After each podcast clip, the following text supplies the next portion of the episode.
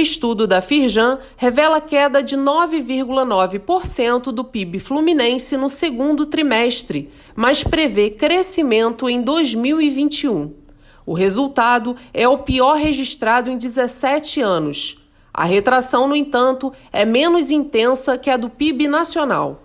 A projeção para 2020 é de queda de 4,6%. Já para 2021, crescimento de 3,3% no cenário base, que considera a circulação de pessoas normalizada, e a reforma tributária e a PEC emergencial sobre as contas do governo federal aprovadas no próximo semestre.